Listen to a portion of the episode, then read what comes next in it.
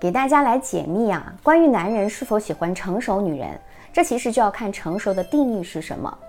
有人就说啊，并不是所有男人都喜欢年轻貌美、柔顺听话的女大学生，许多男人也会喜欢成熟的女性啊。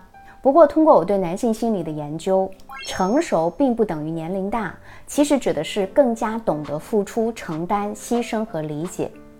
很多人到了四十岁，还不见得能够达到成熟的程度。因此，具体情况还需要具体分析。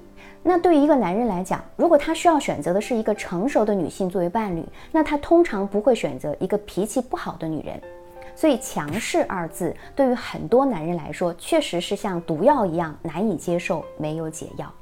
同时呢，有些女生也不能以为温柔、脾气好、情商比较高、关心他人感受的女孩就是绿茶了，就是别有用心了，就是装了。相反啊，这些品质更能够获得男人们的尊重和喜欢。那如果女生具备更高的情商和输出能力，那么在同等条件之下，理论上她可以获得更多的机会和果实。因此，对于任何人来讲，脾气差和情商低是明显的缺点，需要引起足够的重视。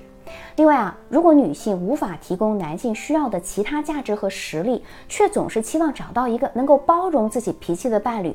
这其实是不切实际的。这个包容并非免费呀，必须考虑所提供的价值是否足够抵消自己的缺点。当然，对于那些需要依赖男性财富或者说有特殊资源的女性，仍然可能会被一些男性所接受。我是小资，关注我，影响千万女性，收获幸福。